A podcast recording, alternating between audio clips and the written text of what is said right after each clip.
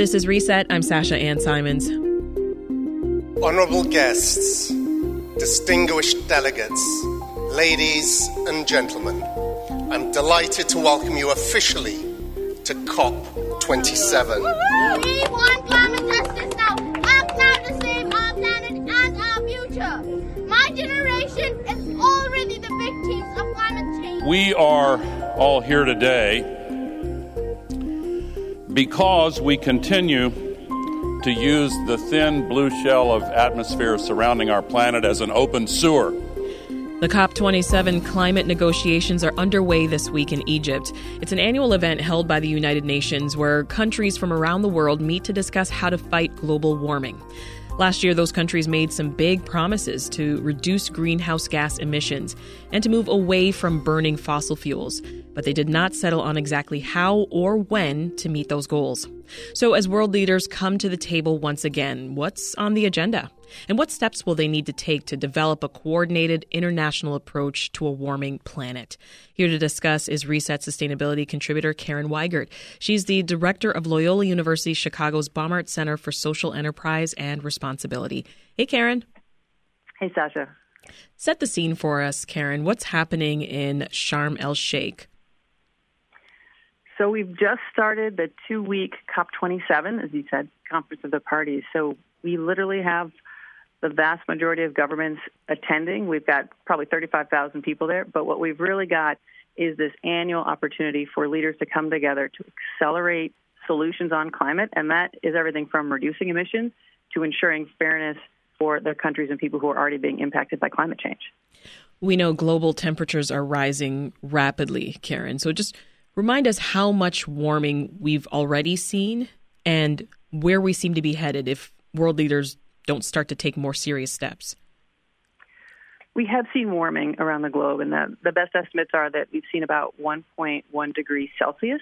And this is typically referred to as Celsius, so a quick translation is that's about 2.7 degrees Fahrenheit for us. Wow. If you look at all the plans that countries have, if they're executed, that could get us to about 2.5 degrees, meaning the plans that exist are strong, they're not strong enough. But the context is if you go back, the the COP that people tend to talk about is Paris. That was COP 21. Mm-hmm. So it was 2015. The year before that, the trajectory is that the globe was on track for a four degree Celsius rise. So we've actually changed the trajectory already, but it's not tight enough to where we need it. What kind of effects would we see if temperatures warmed according to some of those more dire predictions? Like, what would that mean for agriculture and just the number of scorching hot days that we see, wildfires. What's that going to mean? Yeah, the key here is it, that these are scenarios. Like we can go very different directions, and we've already seen a bit of a change. But, but one simple example would be if you think about a world with a two degree warming versus a 1.5, that doubles the number of people who are exposed to extreme heat. Just as an example, or another if you look at the three degrees, and if, if countries execute the plans that they have, we are under three degrees. But if you look at three degrees, you start to see a significant drop in global food production, which is right about that agriculture question. So, if we make um, changes to our habits at the individual level or, or the family level, um, those are important. But in order to address climate change, we really need to start thinking bigger, right? About governments implementing changes. Oh, everybody's got to be in. Um, so absolutely, the, the opportunities at the home and, and with your family absolutely add up. Um, they might be small amounts of carbon, but every bit of carbon matters, and carbon sticks in the atmosphere for a very long time. And if you scale what individuals can do, that is significant. It's also part of education and engagement and demonstrating support for climate action. And that's actually what governments often need to take those bigger steps. So, absolutely, this is, and the reason we're talking about this at COP is this is where governments are working together collectively on behalf of all of us. And you do need all of these levels engaged. So, yes, we should continue to do the things we can at home uh, to tell people about what we're doing, but mm-hmm. really to recognize we need governments and this global COP process to bend the curve collectively. Well, something I've always wondered too, Karen, is that, you know, if if the world, the whole world, were to actually stop using fossil fuels for buildings and for vehicles, if it was all wind, solar, geothermal, and other renewable energy, where would that put our world? Well, I like your scenario. Uh, let's put that one. Make sure people are focused on that one. Yeah. Longer term, that's kind of where the climate plans need to get us. It's really about kind of getting to net zero by 2050, if not before. There is still some warming baked in. I mean, the oceans have warmed, temperatures are up. We would see that. But if, if we can take your scenario of, of eliminating all fossil fuels, and if we can also put in some carbon sequestration, if we can have a lot of trees and other things that are pulling some carbon out, um, you could see stabilization and you could actually start to pull some carbon out of the atmosphere. I'm imagining that even if every one of these world leaders got on board here, it, it, would still take many, many decades to achieve all of this. But we don't have all that time, do we? No, we've got to get focused, and uh, global leaders are engaged, and that's and that is why we have so many folks engaged at COP right now. And uh, the verbal agreement and what was essentially written down in Paris and then and then solidified in Titan Action Glasgow, which was COP from last year, is this goal of limiting temperature rise to 1.5 degrees Celsius. We would need to cut emissions by about half by the end of this decade to get there. So there is a pathway. It is it, it's seeable, uh, and you can get to a 1.5 degree goal. But it takes a lot of effort and it takes a lot of coordination that we don't see yet in all the plans from countries. Mm-hmm. Well, you know, this is all happening, COP27, at a time when we are still waiting to learn which party is going to control the House and the Senate after Tuesday's midterms. Uh, this country plays a leading role in climate negotiations. So, so how different would the world's approach to climate change be if Democrats retain control versus if Republicans take control? You're absolutely right that the U.S. has been a global leader here, but also recognize a few years ago we're the only country that actually walked away. We actually left the Paris Agreement and then only re-entered a couple of years ago. So the idea of the U.S. as a leader, um, we need to be in that place. It's actually how Paris happened in 2015, U.S. leadership in partnership with China. But if the, depending on which way the elections go, the negotiations are still done at the executive level. So you will still have, uh, based on the current presidential administration, engagement there. The question really is credibility that will the world believe that the U.S. is leading, and will the world believe that the U.S. can even get its own emissions under control, let alone support other countries and provide general leadership. So that credibility is really what's at stake. Yeah. Let's talk briefly about the um, Inflation Reduction Act.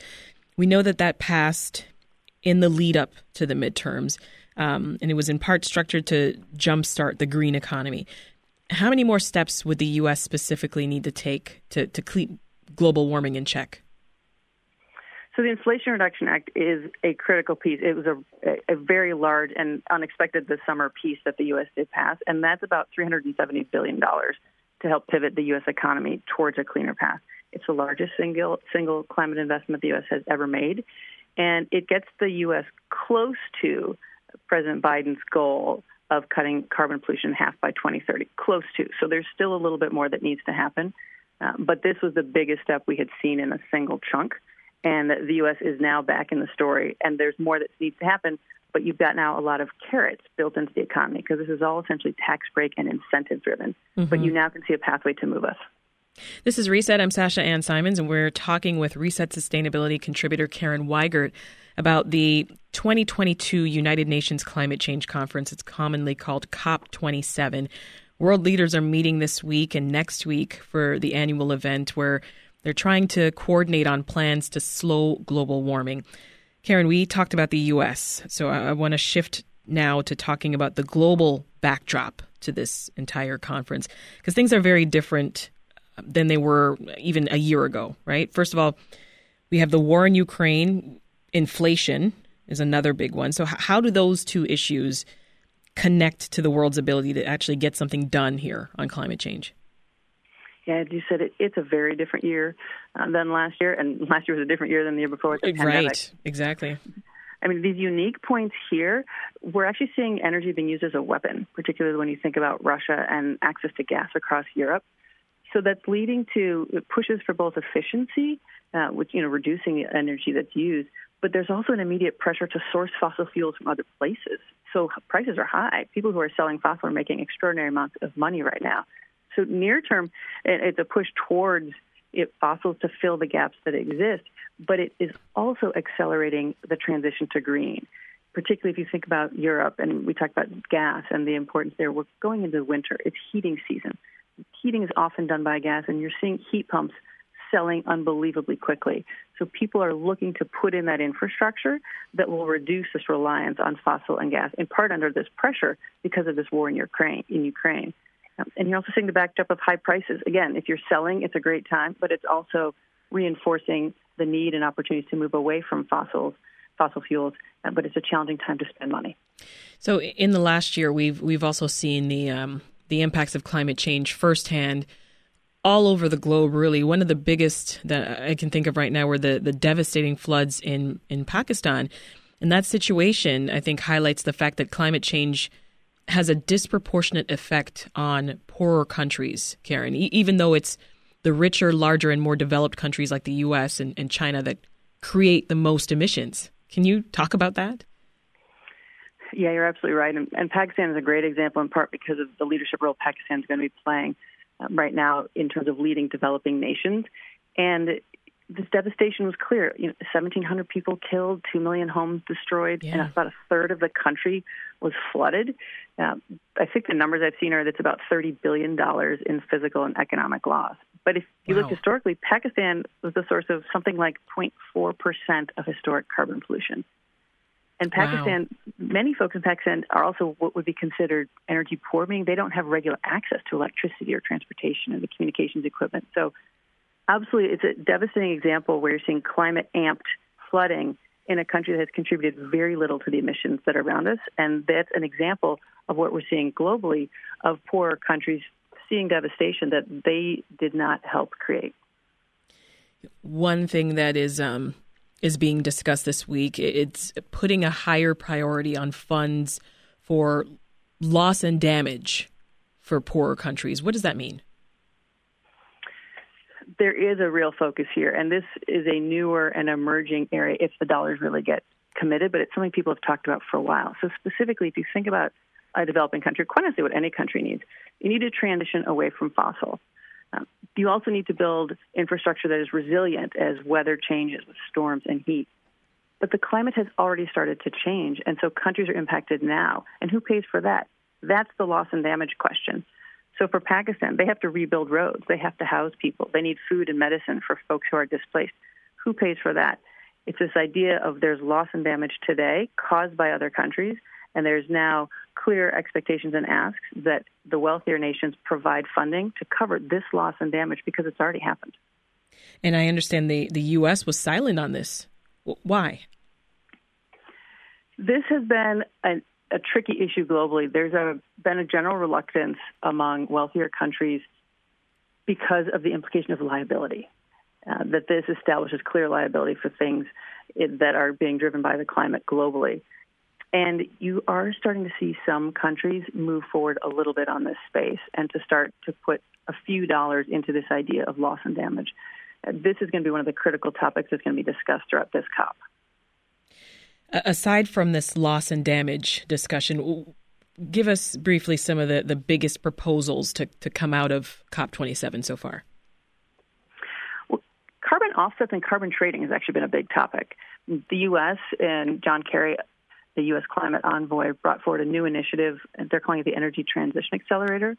But it's really focused on bringing dollars in into developing countries for companies and countries globally who are emitting. So, in other words, how do you create your offset? So, they're working to create a voluntary market mm-hmm. uh, that fossil fuel producers would be eliminated from participating in, but that would allow dollars to be channeled into developing countries. So, that was a big one.